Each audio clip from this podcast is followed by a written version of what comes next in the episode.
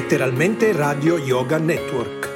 www.letteralmente.info Nostro indirizzo di posta elettronica radio yoga network chiocciola gmail.com Buon ascolto! Curatevi con le erbe, 30 minuti di informazioni trascendentali su come curarsi con delle semplici erbe miracolose, rimedi pratici e innocui per mantenersi sempre in forma, un programma di Sarasvati Dasi. Senz'altro avrete sentito parlare dei Veda, che sono norme, regolamenti, eh, leggi autorizzate da Dio, Krishna, la persona suprema, e ogni atto compiuto senza la loro autorizzazione, la loro approvazione, è detto vikarma, non autorizzato o colpevole. I Veda sono i testi più antichi esistenti e sono manifestati dal respiro della persona suprema, poiché il Signore è onnipotente, il suo respiro è parola. La Brahma Samhita conferma che egli ha il potere di svolgere, con ciascuno dei suoi organi di senso, le funzioni di tutti gli altri sensi. In altre parole, egli può parlare con un respiro e fecondare con uno sguardo. Infatti è detto che egli lanciò uno sguardo sulla natura materiale e generò così tutti gli esseri viventi. I Veda comprendono molti testi, ma principalmente elenchiamo i quattro Veda, il Rig Veda, l'Ayurveda, il Samaveda e la Tarva Veda. Nelle puntate di Curatevi con le erbe parleremo dell'Ayurveda e dei suoi naturali rimedi contro le malattie, rimedi che utilizzano erbe tutte originarie delle foreste, montagne, campi, eh, anche del nostro paese, pensate. Hm? Le preparazioni erboristiche indiane furono molto richieste anticamente nel mondo civilizzato. Eh, si tramanda la notizia che nell'VIII secolo il leggendario califfo di Baghdad, Harun al-Rashid, eh, convocò un medico dell'India quando il suo medico personale disperava ormai di riuscire a curarlo. I medici indiani sono ancora richiesti pressoché in tutto il mondo in virtù della loro competenza professionale e del loro approccio profondamente umano. Nella Ayurveda, specialmente eh, dall'epoca di Buddha, VI secolo prima di Cristo, viene attribuita un'importanza primaria alla fitoterapia e alla dieta per la conservazione di salute o longevità e come rimedio eh, per ogni disturbo e malattia. Forse non tutti sanno che l'India è il solo paese al mondo dove sono riconosciuti tutti i sistemi di medicina tradizionale moderna e naturalmente incoraggiati dallo Stato, tipo l'Ayurveda, eh, l'allopatia, l'omeopatia, lo yoga e la cura naturalistica. Pensate che il governo dell'India ha costituito un consiglio centrale della medicina indiana.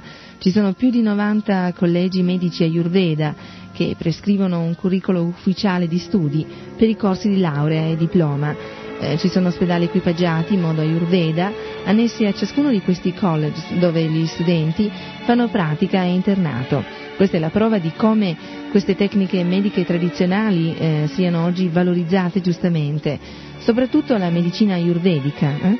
Comunque, eh, nelle prossime puntate di Curatevi con le erbe approfondiremo la conoscenza dell'ayurveda. Intanto passiamo alle erbe di oggi. Prima erba di oggi è l'abete bianco o Abies alba. Eh, l'abete bianco appartiene alla famiglia delle conifere e vive bene sugli Appennini e sulle Alpi a un'altitudine che va dagli 800 ai 2000 metri ed è conosciutissima per la bellezza e l'eleganza della sua forma e eh, per il profumo balsamico delle foglie e della corteccia. A seconda della località in cui l'abete bianco cresce, il tronco dell'abete può raggiungere anche altezze ragguardevoli, attorno ai 40 metri, pensate, 40 metri. Eh? Da secoli i medici consigliano ai convalescenti di malattie polmonari agli asmatici di fare passeggiate tra i boschi di abete, il cui intenso e freschissimo profumo è una medicina naturale ed efficace.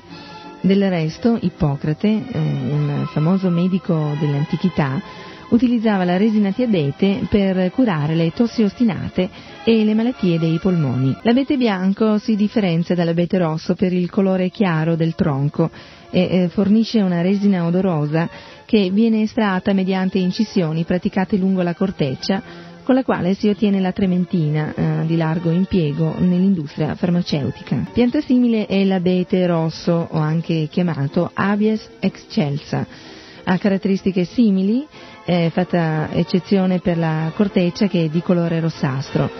Di forma piramidale, elegante e dritta, ha eh, fiori rossicci quasi cilindrici, senza peduncolo. Eh, questi fiori sono posti in cima ai rami.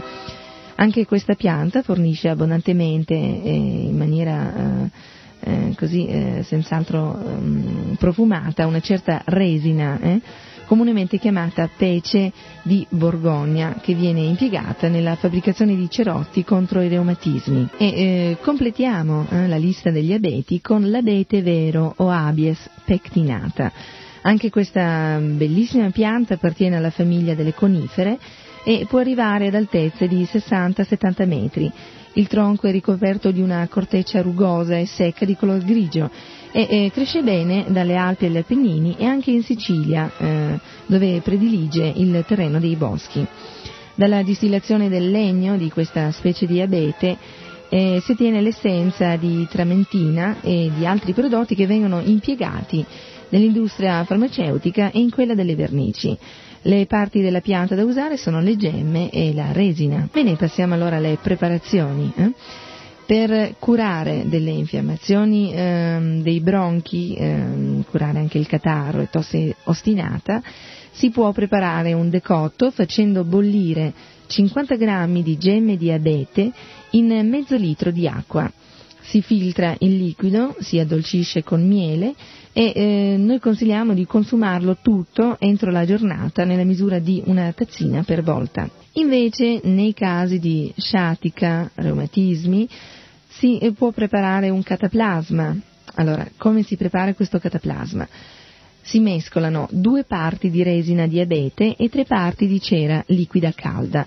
Se ne ottiene un impiastro adesivo che appunto cura efficacemente queste affezioni e ehm, vi ricordo però che i due ingredienti devono essere sciolti a bagnomaria ed occorre molta attenzione perché la miscela, se la fiamma è alta, può prendere fuoco. Nei casi invece di acidità eh, di stomaco o bruciori vari, si prepara un decotto simile a quello per i bronchi, eh, solo che ehm, bisognerebbe bere questo decotto eh, nella misura di una tazzina dopo i pasti. Passiamo ad un'altra erba, l'abrotano o Artemisia abrotanum.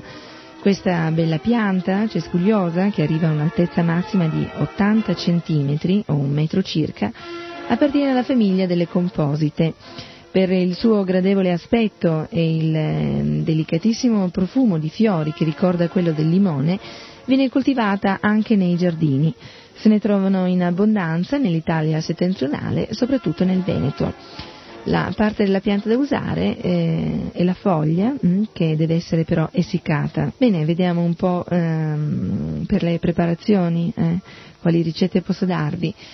Nei casi di ehm, problemi con la bocca, eh, precisamente di stomatite, si può preparare un infuso mettendo in infusione appunto un pizzichino di foglie secche di abrotano in una tazza d'acqua bollente e senza zucchero. Si eh, lascia intiepidire il liquido e lo si usa per fare ripetuti abbondanti sciacqui alla bocca durante il giorno. Altra pianta, chiamiamola pure miracolosa, è l'abutilo o abutilon vitifolium appartiene alla famiglia delle malvacee che raramente si trova nel nostro paese, quindi è molto facile che venga invece importata. Mm?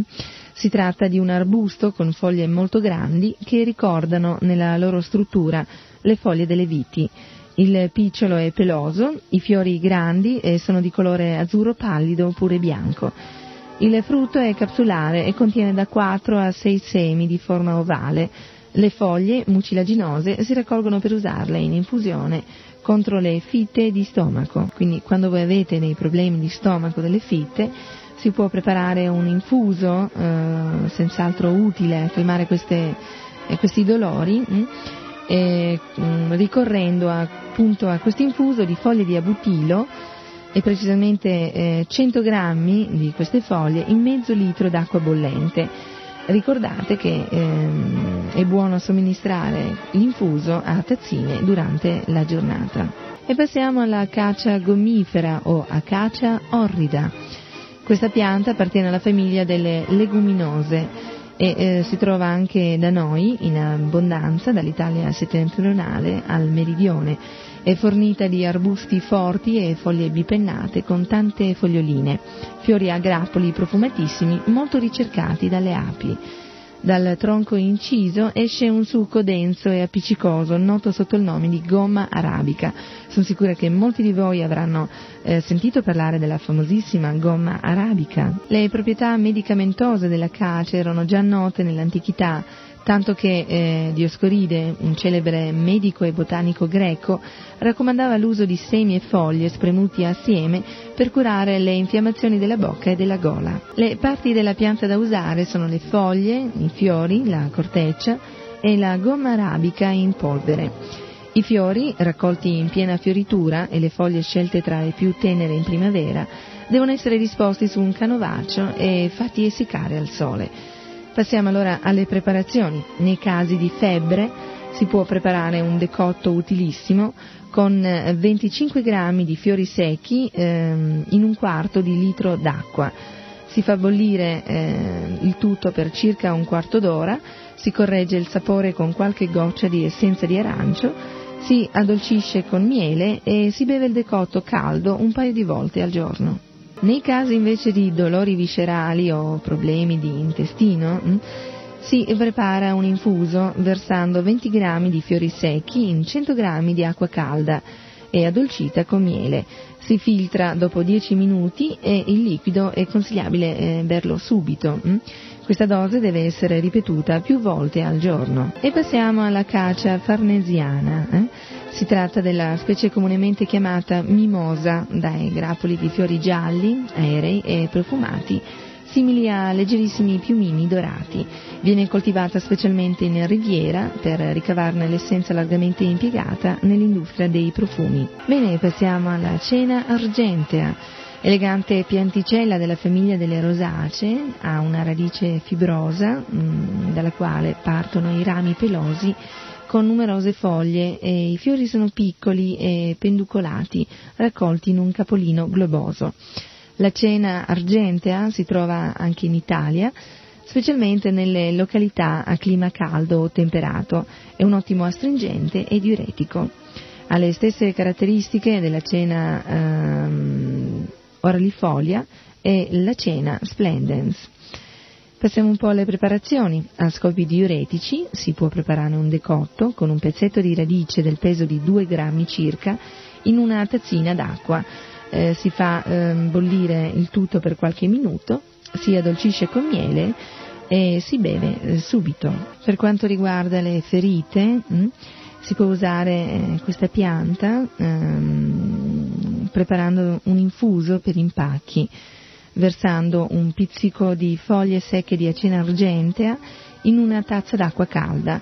Si filtra il liquido e vi si bagna eh, una falda di garza.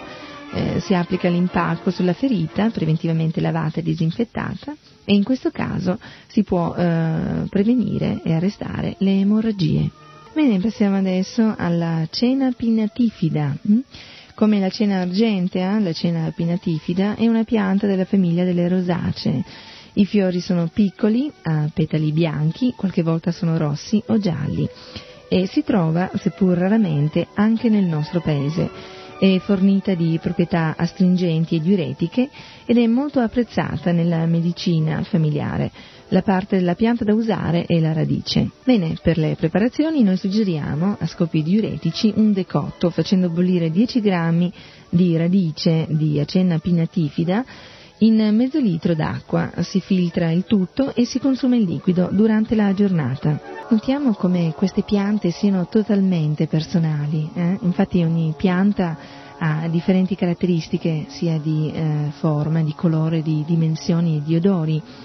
Questo perché ogni entità vivente mantiene la sua individualità.